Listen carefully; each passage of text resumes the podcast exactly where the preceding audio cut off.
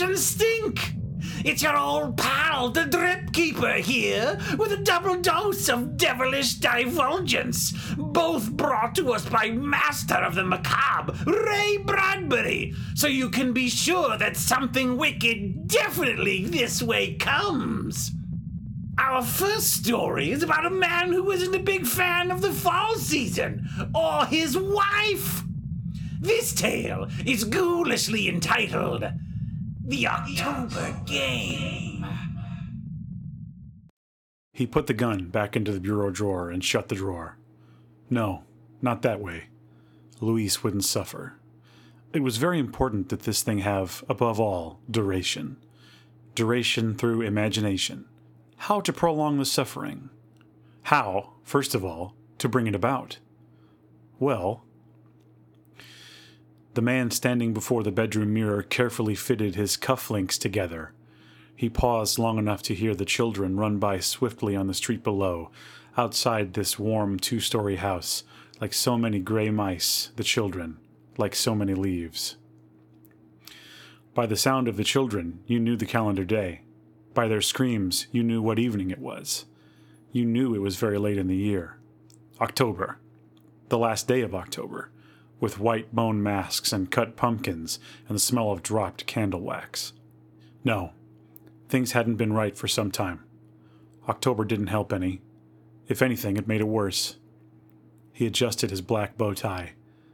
If this were spring, he nodded slowly, quietly, emotionlessly at his image in the mirror. Then there might be a chance. But tonight, all the world was burning down into ruin. There was no green spring, None of the freshness, none of the promise. There was a soft running in the hall. That's Marion, he told himself. My little one. All eight quiet years of her. Never a word. Just her luminous gray eyes and her wondering little mouth. His daughter had been in and out all evening, trying on various masks, asking him which one was the most terrifying, most horrible. They had both finally decided on the skeleton mask. It was just awful. It would scare the beans from people. Again, he caught the long look of thought and deliberation he gave himself in the mirror. He had never liked October, ever since he first lay in the autumn leaves before his grandmother's house many years ago and heard the wind and sway of the empty trees. It has made him cry without a reason. And a little of that sadness returned each year to him. It always went away with the spring, but it was different tonight. There was a feeling of autumn coming to last a million years. There would be no spring. He had been crying quietly all evening. It did not show, not a vestige of it, on his face. It was all hidden somewhere, and it wouldn't stop. Louise had managed to be in every other room save the room he was in today. It was her very fine way of intimidating. Oh, look, Mitch, see how busy I am. So busy that when you walk into a room I'm in, there's always something I need to do in another room. Just see how I dash about. For a while, he had played a little game with her, a nasty, childish game. When she was in the kitchen and he came to the kitchen saying, I need a glass of water. After a moment, he standing, drinking water, she, like a crystal witch over the caramel brew bubbling, like a prehistoric mud pot on the stove, she said, Oh, I must light the pumpkins. And she rushed to the living room to make the pumpkins smile with light. He came after, smiling. I must get my pipe. Oh, the cider, she had cried, running to the dining room. I'll check the cider. I'll check the cider, he had said. But when he tried following, she ran to the bathroom and locked the door.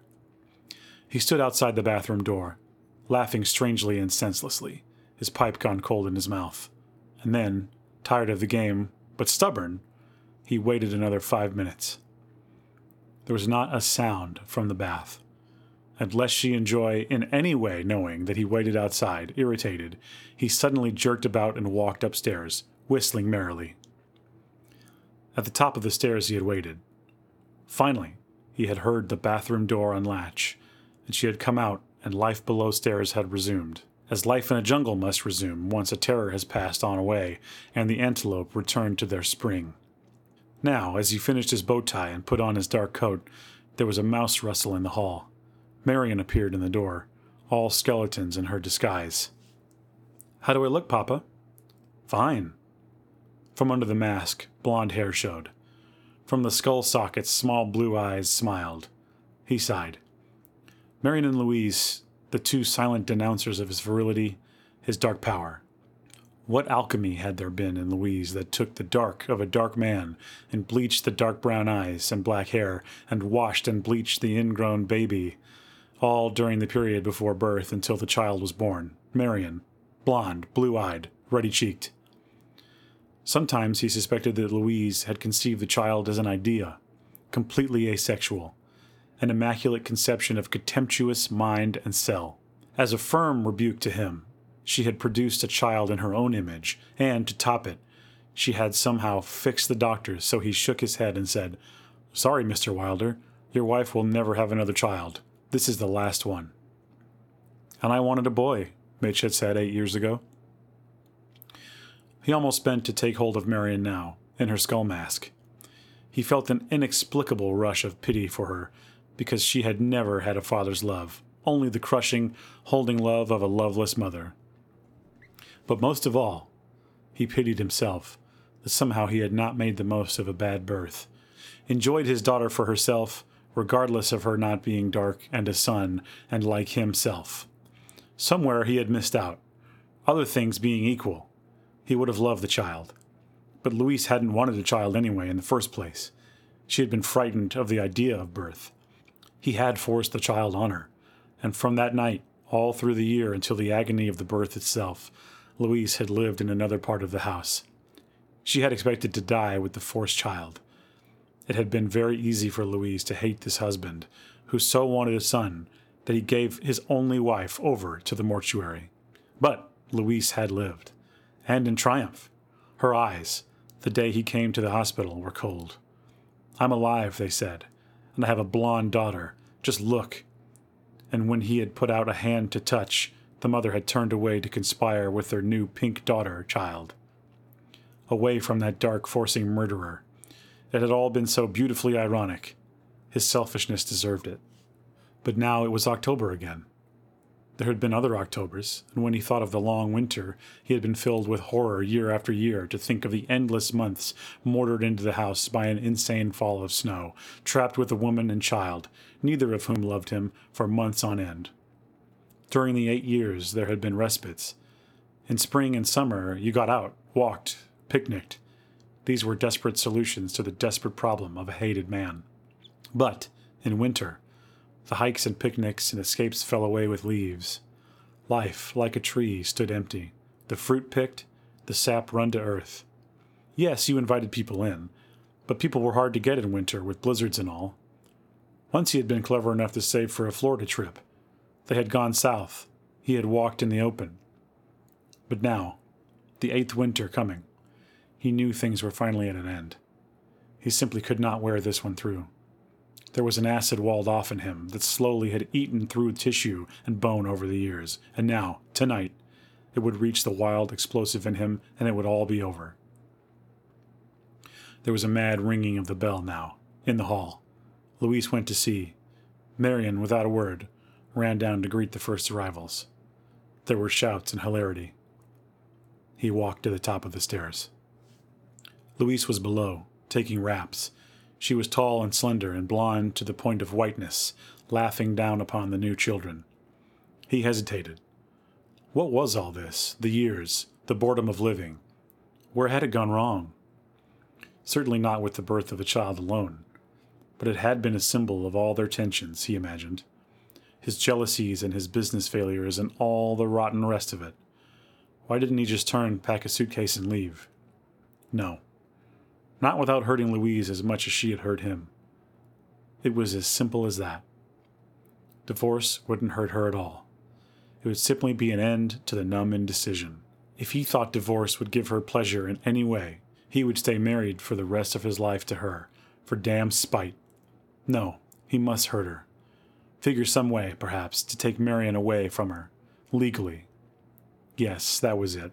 That would hurt most of all. To take Marion away. Hello down there. He descended the stairs, beaming. Louise didn't look up. Hi, Mr. Wilder. The children shouted, waved as he came down. By ten o'clock, the doorbell had stopped ringing. The apples were bitten from string doors, the pink faces were wiped dry from the apple bobbling, napkins were smeared with toffee and punch, and he, the husband, with pleasant efficiency, had taken over. He took the party right out of Louise's hands. He ran about talking to the twenty children and the twelve parents who had come and were happy with the special spike cider he had fixed them. He supervised pin the tail on the donkey, spin the bottle, musical chairs, and all the rest, amid fits of shouting laughter. Then, in the triangular eyed pumpkin shine, all house lights out, he cried, Hush, follow me, tiptoeing towards the cellar. The parents, on the outer periphery of the costumed riot, commented to each other, nodding at the clever husband, speaking to the lucky wife. How well he got on with the children, they said. The children crowded after the husband, squealing. The cellar, he cried. The tomb of the witch. More squealing. He made a mock shiver. Abandon all hope, ye who enter here. The parents chuckled. One by one, the children slid down a slide, which Mitch had fixed up from lengths of table section into the dark cellar. He hissed and shouted ghastly utterances after them. A wonderful, wailing filled, dark pumpkin lighted house. Everyone talked at once, everyone but Marion. She had gone through all the party with a minimum of sound or talk. It was all inside her, all the excitement and joy. What a little troll, he thought. With a shut mouth and shiny eyes, she had watched her own party, like so many serpentines thrown before her. Now the parents, with laughing reluctance, they slid down the short incline, uproarious, while little Marion stood by, always wanting to see it all, to be last. Louise went down without help. He moved to aid her, but she was gone even before he bent. The upper house was empty and silent in the candle shine. Marion stood by the slide. Here we go, he said, and picked her up. They sat in a vast circle in the cellar. Warmth came from the distant bulk of the furnace. The chairs stood in a long line along each wall. Twenty squealing children, twelve rustling relatives, alternatively spaced, with Louise down at the far end, Mitch up at this end, near the stairs. He appeared but saw nothing. They had all grouped to their chairs, catch as you can in the blackness. The entire program from here on was to be enacted in the dark, he as Mr. Interlocutor. There was a child scampering, a smell of damp cement, and the sound of the wind out in the October stars. Now, he cried, the husband in the dark cellar. Quiet! Everybody settled. The room was black, black. Not a light, not a shine, not a glint of an eye. A scraping of crockery, a metal rattle. The witch is dead, intoned the husband. Eee, said the children. The witch is dead. She has been killed, and here is the knife she was killed with. He handed over the knife. It was passed from hand to hand, down and around the circle, with chuckles and little odd cries and comments from the adults. The witch is dead, and this is her head, whispered the husband, and handed an item to the nearest person. Oh, I know how this game is played, some child cried happily in the dark. He gets some old chicken innards from the icebox and hands them around and says, These are her innards. And he makes a clay head and passes it for her head, and passes a soup bone for her arm, and he takes a marble and says, This is her eye, and he takes some corn and says, These are her teeth. And he takes a sack of plum pudding and says, This is her stomach. I know how this is played. Hush, you'll spoil everything, some girl said. The witch came to harm, and this is her arm, said Mitch. Ew. The items were passed and passed like hot potatoes around the circle. Some children screamed, wouldn't touch them, some ran from their chairs to stand in the center of the cellar until the grisly items had passed. Ah, it's only chicken inside, scoffed the boy. Come back, Helen. Shot from hand to hand, with small scream after scream, the items went down, down, to be followed by another and another. The witch cut apart, and this is her heart, said the husband. Six or seven items moving at once through the laughing, trembling dark. Louise spoke up. Marion, don't be afraid. It's only play. Marion didn't say anything. Marion, asked Louise, are you afraid? Marion didn't speak. She's all right, said the husband. She's not afraid. On and on, the passing, the screams, the hilarity. The autumn wind sighed about the house, and he, the husband, stood at the head of the dark cellar, intoning the words, handing out the items. Marion, asked Louise again from far across the cellar. Everybody was talking. Marion, called Louise. Everybody quieted. Marion, answer me. Are you afraid? Marion didn't answer. The husband stood there at the bottom of the cellar steps. Louise called, Marion, are you there? No answer. The room was silent.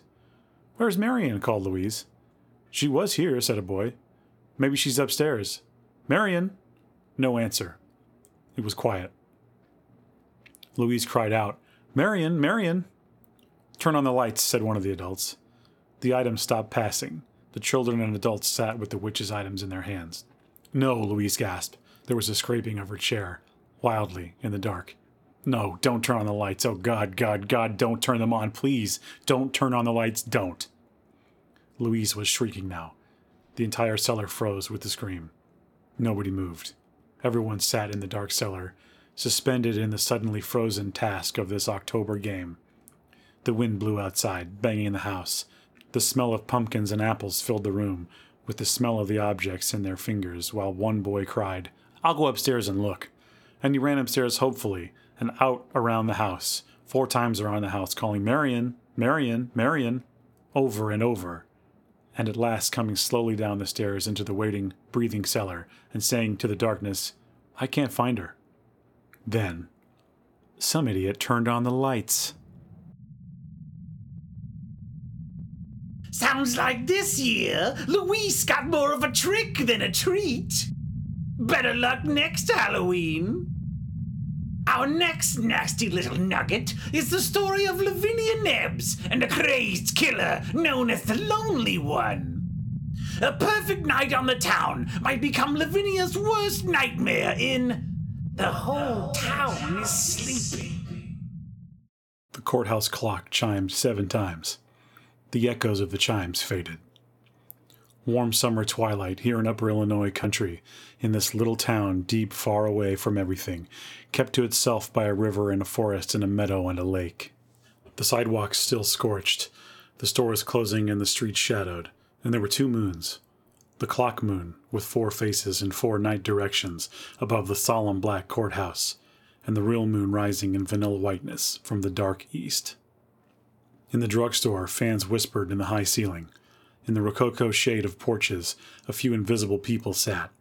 Cigars glowed pink on occasion. Screen doors whined their springs and slammed. On the purple bricks of the summer night streets, Douglas Spaulding ran. Dogs and boys followed after. Hi, Miss Lavinia. The boys loped away, waving after them quietly.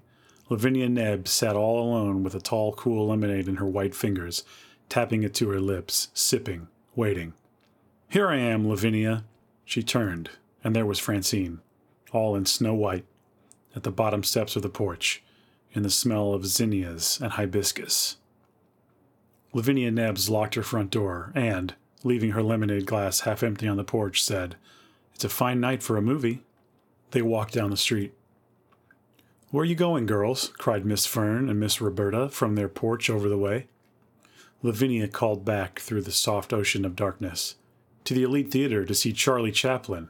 Won't catch us out on no night like this, wailed Miss Fern. Not with the lonely one strangling women. Lock ourselves up in our closet with a gun. Oh, bosh! Lavinia heard the old woman's door bang and lock, and she drifted on, feeling the warm breath of summer night shimmering off the oven baked sidewalks. It was like walking on a hard crust of freshly warmed bread. The heat pulsed under your dress, along your legs, with a stealthy and not unpleasant sense of invasion. Lavinia, you don't believe all that about the lonely one, do you? Those women just like to see their tongues dance.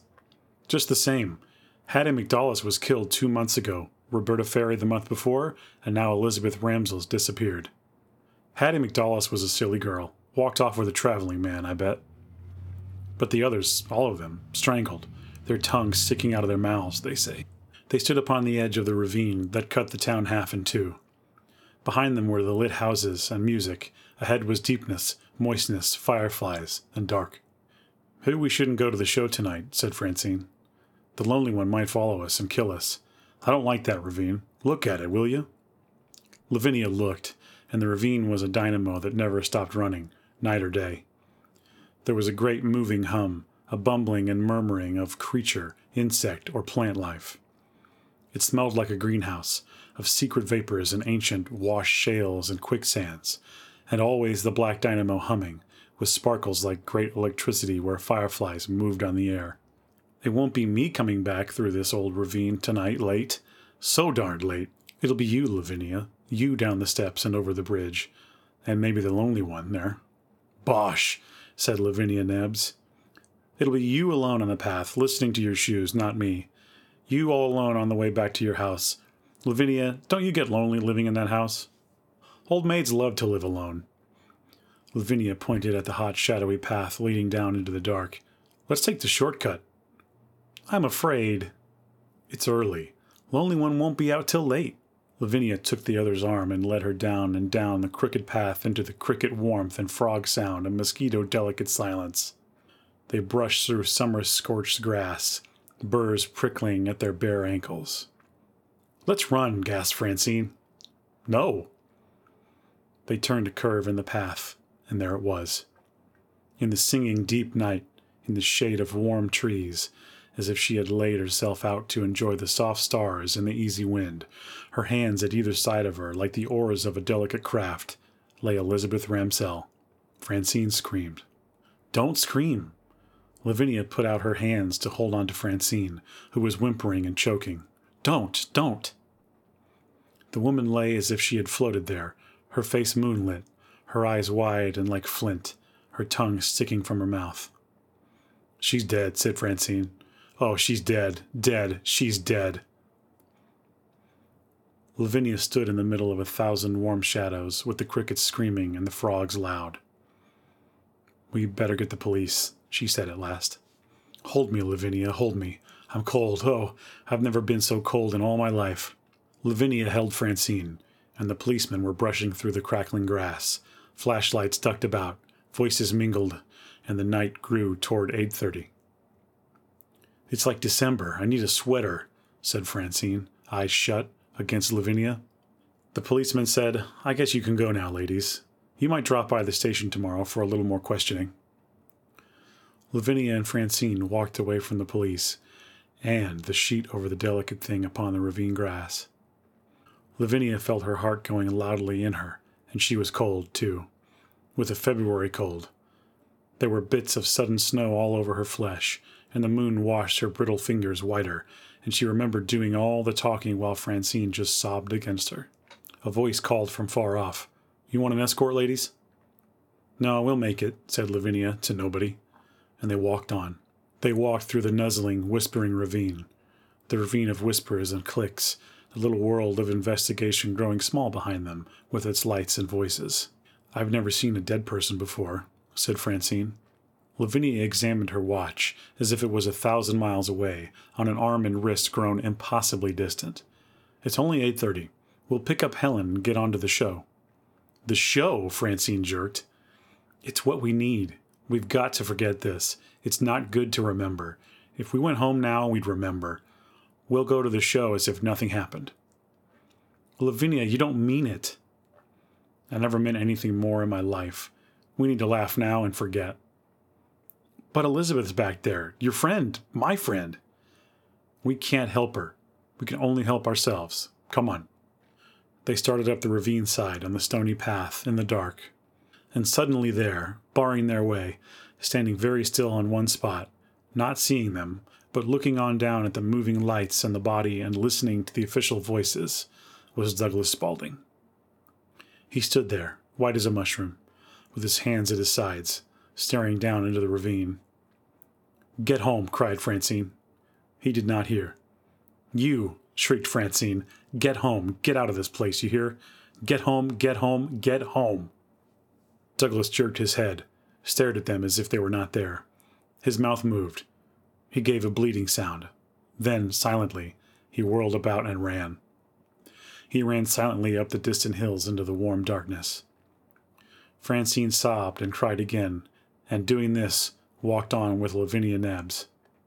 There you are. I thought you ladies had never come. Helen Greer stood tapping her foot atop her porch steps. You're only an hour late. That's all. What happened? We, started Francine. Lavinia clutched her arm tight. There was a commotion. Somebody found Elizabeth Ramsell in the ravine. Dead? Was she dead? Lavinia nodded.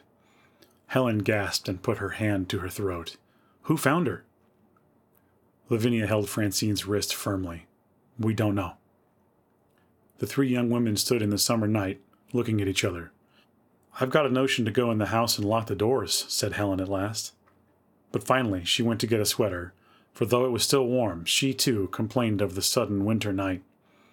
While she was gone, Francine whispered frantically, Why didn't you tell her? Why upset her? said Lavinia. Tomorrow. Tomorrow's plenty of time.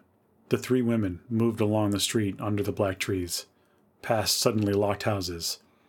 How soon the news had spread outward from the ravine, from house to house, porch to porch, telephone to telephone. Now, passing, the three women felt eyes looking out at them from curtained windows as locks rattled into place.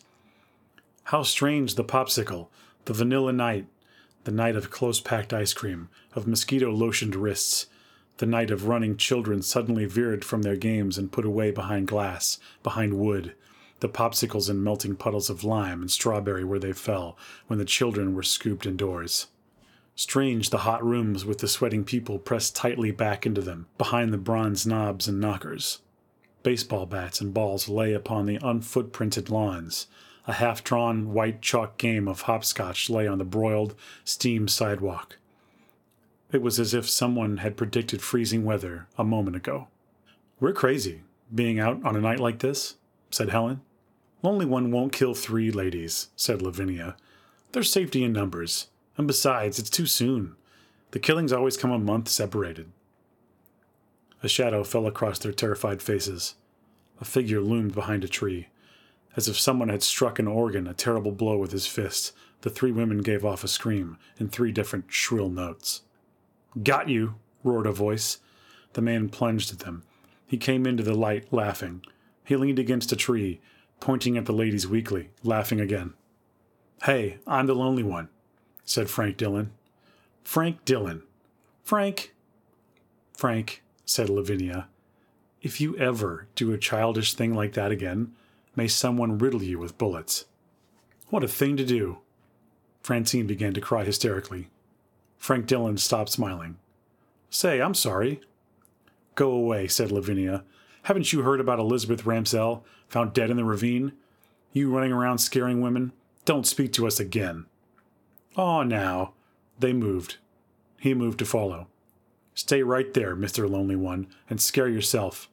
Go take a look at Elizabeth Ramsell's face and see if it's funny. Good night. Lavinia took the other two on along the street of trees and stars, Francine holding a kerchief to her face. Francine, it was only a joke. Helen turned to Lavinia. Why is she crying so hard? We'll tell you when we get downtown. We're going to the show no matter what. Enough's enough. Come on now, get your money ready. We're almost there. The drugstore was a small pool of sluggish air, which the great wooden fans stirred in tides of arnica and tonic and soda smell out onto the brick streets. I need a nickel's worth of green peppermint shoes, said Lavinia to the druggist. His face was set and pale, like all the faces they had seen on the half empty streets. For eating in the show, said Lavinia, as the druggist weighed out a nickel's worth of the green candy with a silver shovel. You sure look pretty tonight, ladies. You looked cool this afternoon, Miss Lavinia, when you was in for a chocolate soda. So cool and nice that someone asked after you. Oh? Man sitting at the counter watched you walk out, said to me, Say, who's that? Why, that's Lavinia Nebbs, prettiest maiden lady in town, I said. She's beautiful, he said. Where does she live? Here the druggist paused uncomfortably. You didn't, said Francine. You didn't give him her address, I hope. You didn't. I guess I didn't think. I said, Oh, over on Park Street, you know, near the ravine. A casual remark, but now, tonight, them finding the body? I heard a minute ago. I thought, my God, what have I done? He handed over the candy. You fool, cried Francine, and tears were in her eyes. I'm sorry. Of course, maybe it was nothing. Lavinia stood with the three people looking at her, staring at her. She felt nothing. except perhaps the slightest prickle of excitement in her throat. She held out her money automatically. There's no charge on those peppermints, said the druggist, turning to shuffle some papers. Well, I know what I'm going to do right now. Helen stalked out of the drug shop. I'm calling a taxi to take us all home. I'll be no part of a hunting party for you, Lavinia. That man was up to no good. Asking about you? You want to be dead in the ravine next? It was just a man, said Lavinia, turning in a slow circle to look at the town. So is Frank Dillon a man, but maybe he's the lonely one. Francine hadn't come out with them, they noticed, and turning, they found her arriving. I made him give me a description. The druggist. I made him tell me what the man looked like. A stranger, she said, in a dark suit, sort of pale and thin. We're all overwrought, said Lavinia. I simply won't take a taxi if you get one. If I'm the next victim, let me be the next. There's all too little excitement in life, especially for a maiden lady 33 years old, so don't you mind if I enjoy it. Anyway, it's silly. I'm not beautiful. Oh, but you are, Lavinia. You're the loveliest lady in town, now that Elizabeth is. Francine stopped. You keep men off at a distance. If you'd only relax, you'd be married years ago. Stop sniveling, Francine. Here's the theater box office. I'm paying 41 cents to see Charlie Chaplin. If you two want a taxi, go on. I'll sit alone and go home alone. Lavinia, you're crazy. We can't let you do that. They entered the theater. The first showing was over. Intermission was on, and the dim auditorium was sparsely populated. The three ladies sat halfway down front, in the smell of an ancient brass polish, and watched the manager step through the worn red velvet curtains to make an announcement. The police have asked us to close early tonight so everyone can be out at a decent hour. Therefore, we are cutting our short subjects and running our feature again immediately. The show will be over at 11. Everyone is advised to go straight home. Don't linger in the streets. That means us, Lavinia, whispered Francine. The lights went out. The screen leaped to life. Lavinia, whispered Helen. What? As we came in, a man in a dark suit across the street crossed over. He just walked down the aisle and is sitting in the row behind us. Oh, Helen. Right behind us? One by one, the three women turned to look. They saw a white face there, flickering with unholy light from the silver screen. It seemed to be all men's faces hovering there in the dark. I'm going to get the manager. Helen was gone up the aisle. Stop the film. Lights. Helen, come back, cried Lavinia, rising. They tapped their empty soda glasses down, each with a vanilla mustache on their upper lip, which they found with their tongues, laughing. You see how silly, said Lavinia. All that riot for nothing. How embarrassing. I'm sorry, said Helen faintly. The clock said 11:30 now. They had come out of the dark theater, away from the fluttering rush of men and women hurrying everywhere, nowhere, on the street while laughing at Helen. Helen was trying to laugh at herself. Helen, when you ran up the aisle crying, Lights, I thought I'd die. That poor man. The theater manager's brother from Racine. I apologized, said Helen, looking up at the great fan still whirling, whirling the warm, late night air, stirring, restirring the smells of vanilla, raspberry, peppermint, and Lysol. We shouldn't have stopped for these sodas. The police warned. Oh, bosh, the police, laughed Lavinia. I'm not afraid of anything. The lonely one is a million miles away now. He won't be back for weeks, and the police will get him then. Just wait. Wasn't the film wonderful? Closing up, ladies. The druggist switched off the lights in the cool, white tiled silence. Outside, the streets were swept clean and empty of cars or trucks or people. Bright lights still burned in the small store windows, where the warm wax dummies lifted pink wax hands fired with blue white diamond rings, or flourished orange wax legs to reveal hosiery. The hot blue glass eyes of the mannequins watched as the ladies drifted down the empty river bottom street, their images shimmering in the windows like blossoms seen under darkly moving waters. Do you suppose if we screamed they'd do anything? Who? The dummies, the window people. Oh, Francine. Well, there were a thousand people in the windows, stiff and silent, and three people on the street the echoes following like gunshots from storefronts across the way when they tapped their heels on the baked pavement. A red neon sign flickered dimly, buzzed like a dying insect as they passed. Baked and white, the long avenues lay ahead, blowing and tall in a wind that touched only their leafy summits. The trees stood on either side of the three small women. Seen from the courthouse peak, they appeared like three thistles from far away. First, we'll walk you home, Francine. No, I'll walk you home. Don't be silly. You live way out at Electric Park. If you walked me home, you'd have to come back across the ravine alone yourself, and if so much as a leaf fell on you, you'd drop dead. Francine said, I can stay the night at your house. You're the pretty one. And so they walked. They drifted like three prim clothed forms over a moonlit sea of lawn and concrete, Lavinia watching the black trees flit by each side of her, listening to the voices of her friends murmuring, trying to laugh, and the night seemed to quicken. They seemed to run while walking slowly. Everything seemed fast and the color of hot snow. Let's sing, said Lavinia. They sang Shine On, Shine On, Harvest Moon. They sang sweetly and quietly, arm in arm, not looking back. They felt the hot sidewalk cooling underfoot, moving, moving. Listen, said Lavinia. They listened to the summer night, the summer night crickets and the far-off tone of the courthouse clock making it 11:45. Listen. Lavinia listened. A porch swing creaked in the dark, and there was Mr. Turl, not saying anything to anybody, alone on his swing, having a last cigar. They saw the pink ash swinging gently to and fro. Now the lights were going, going, gone. The little house lights and big house lights and yellow lights and green hurricane lights, the candles and oil lamps and porch lights, and everything felt locked up in brass and iron and steel. Everything, thought Lavinia, is boxed and locked and wrapped and shaded. She imagined the people in their moonlit beds and their breathing in the summer night rooms, safe and together, and here we are, thought Lavinia, our footsteps on along the baked summer evening sidewalk. And above us, the lonely street lights shining down, making a drunken shadow. Here's your house, Francine. Good night. Lavinia, Helen, stay here tonight. It's late, almost midnight now. You can sleep in the parlor. I'll make hot chocolate. It'll be such fun. Francine was holding them both now, close to her. No thanks, said Lavinia. And Francine began to cry. Oh, not again, Francine, said Lavinia. I don't want you dead, sobbed Francine, the tears running straight down her cheeks. You're so fine and nice. I want you alive. Please, oh, please. Francine, I didn't know how much this had done to you. I promise I'll phone when I get home. Oh, will you? And tell you I'm safe, yes.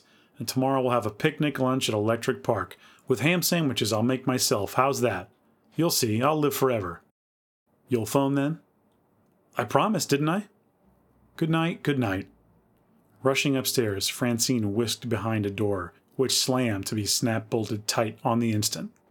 Now, said Lavinia to Helen, I'll walk you home. The courthouse clock struck the hour. The sounds blew across a town that was empty. Emptier and emptier. The sounds blew across a town that was empty. Emptier than it had ever been. Over empty streets and empty lots and empty lawns, the sound faded.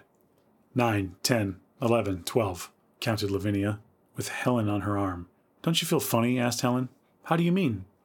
When you think of us being out here on the sidewalks, under the trees, and all those people safe behind locked doors, lying in their beds, we're practically the only walking people out in the open in a thousand miles, I bet. The sound of the deep, warm, dark ravine came near. In a minute, they stood before Helen's house, looking at each other for a long time. The wind blew the odor of cut grass between them. The moon was sinking in a sky that was beginning to cloud. I don't suppose it's any use asking you to stay, Lavinia? I'll be going on. Sometimes. Sometimes what? Sometimes I think people want to die. You've acted odd all evening. I'm just not afraid, said Lavinia. And I'm curious, I suppose. And I'm using my head. Logically, the lonely one can't be around. The police and all. The police are home with their covers up to their ears. Let's just say I'm enjoying myself, precariously but safely. If there was any real chance of anything happening to me, I'd stay here with you. You can be sure of that. Maybe part of you doesn't want to live anymore. You and Francine, honestly. I feel so guilty. I'll be drinking some hot cocoa just as you reach the ravine bottom and walk on the bridge. Drink a cup for me. Good night. Lavinia Nebbs walked alone down the midnight street down the late summer night silence. She saw houses with the dark windows, and far away she heard a dog barking. In five minutes, she thought, I'll be safe at home. In five minutes, I'll be phoning silly little Francine. I'll. She heard the man's voice, a man's voice singing far away among the trees. Oh, give me a June night, the moonlight, and you. She walked a little faster. The voice sang, In my arms, with all your charms. Down the street, in the dim moonlight, a man walked slowly and casually along. I can run knock on one of these doors, thought Lavinia, if I must. Oh, give me a June night, sang the man, and he carried a long club in his hand. The moonlight and you. Well, look who's here. What a time of night for you to be out, Miss Nebbs. Officer Kennedy. And that's who it was, of course. I'd better see you home. Thanks, I'll make it. But you live across the ravine. Yes, she thought, but I won't walk through the ravine with any man, not even an officer. How do I know who the lonely one is? No, she said, I'll hurry. I'll wait right here, he said. If you need any help, give a yell. Voices carry good here. I'll come running. Thank you. She went on, leaving him under a light, humming to himself, alone. Here I am, she thought. The ravine. She stood on the edge of the 113 steps that went down the steep hill, and then across the bridge 70 yards and up the hills leading to Park Street, and only one lantern to see by. Three minutes from now, she thought, I'll be putting my key in my house door. Nothing can happen in just 180 seconds. She started down the long, dark green steps into the deep ravine. One, two, three, four, five, six, seven, eight, nine, ten steps, she counted in a whisper. She felt she was running but she was not running. Fifteen, sixteen, seventeen, eighteen, nineteen, twenty steps, she breathed. One fifth of the way, she announced to herself. The ravine was deep, black and black, black, and the world was gone behind. The world of safe people in bed, the locked doors, the town, the drugstore, the theater, the lights, everything was gone. Only the ravine existed and lived, black and huge, about her. Nothing's happened, has it? No one around, is there? 24, 25 steps. Remember that old ghost story you told each other when you were children? She listened to her shoes on the steps. The story about the dark man coming in your house and you upstairs in bed. And now he's at the first step, coming up to your room. And now he's at the second step. And now he's at the third step, and the fourth step, and the fifth. Oh, how you used to laugh and scream at that story. And now the horrid dark man's at the twelfth step, and now he's opening the door of your room, and now he's standing by your bed. I got you! She screamed. It was like nothing she'd ever heard, that scream. She had never screamed that loud in her life. She stopped. She froze. She clung to the wooden banister. Her heart exploded in her. The sound of the terrified beating filled the universe. There, there! She screamed to herself. At the bottom of the steps, a man, under the light. No, now he's gone. He was waiting there. She listened. Silence. The bridge was empty. Nothing, she thought, holding her heart. Nothing. Fool. That story I told myself. How silly. What shall I do? Her heartbeats faded. Shall I call the officer? Did he hear me scream? She listened. Nothing. Nothing. I'll go the rest of the way. That silly story. She began again, counting the steps. 35, 36. Careful, don't fall. Oh, I am a fool. 37 steps, 38, 9, and 40. And 2 makes 42, almost halfway. She froze again. Wait, she told herself. She took a step. There was an echo. She took another step. Another echo. Another step. Just a fraction of a moment later. Someone's following me, she whispered to the ravine to the black crickets and dark green hidden frogs in the black stream. Someone's on the steps behind me. I don't dare turn around. Another step, another echo. Every time I take a step, they take one. A step and an echo. Weakly, she asked of the ravine, Officer Kennedy, is that you? The crickets were still. The crickets were listening. The night was listening to her.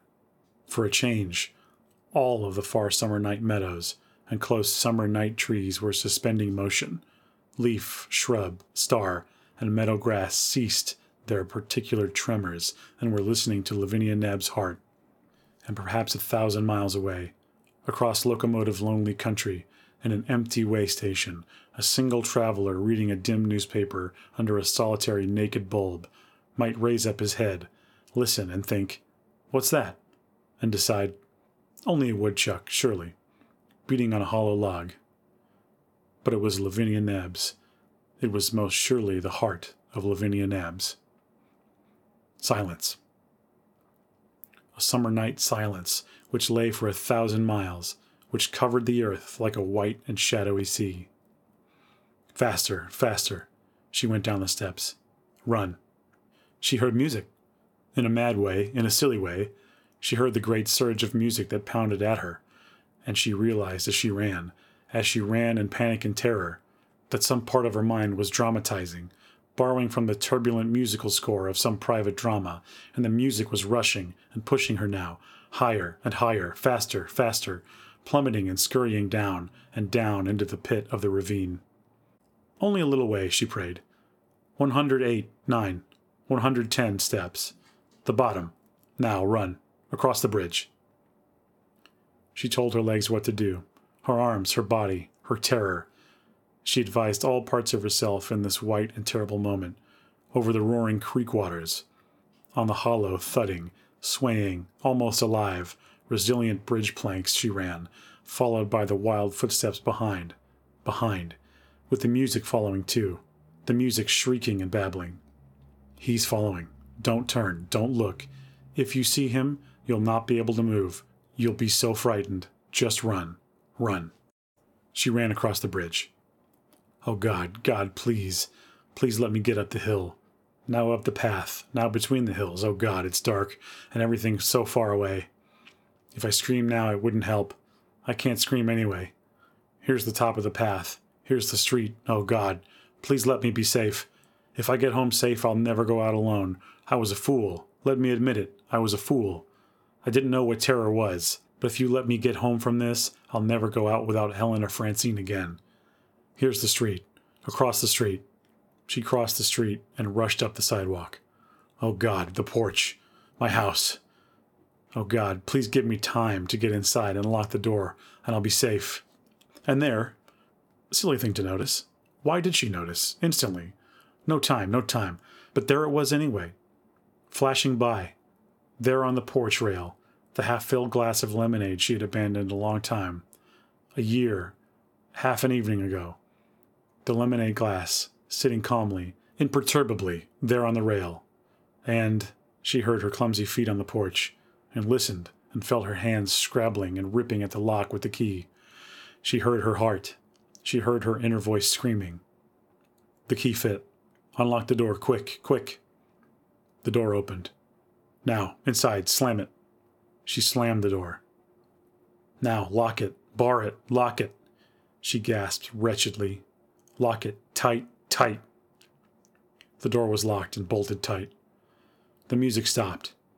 She listened to her heart again, and the sound of it diminishing into silence. Home.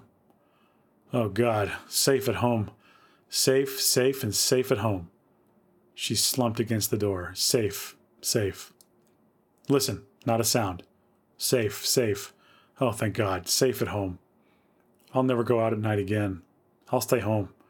I won't go over that ravine again ever. Safe, ah, uh, safe, safe home. So good, so good, safe. Safe inside, the door locked. Wait. She looked out the window. She looked. Why, there's no one there at all. Nobody. There was nobody following me at all. Nobody running after me. She got her breath and almost laughed at herself.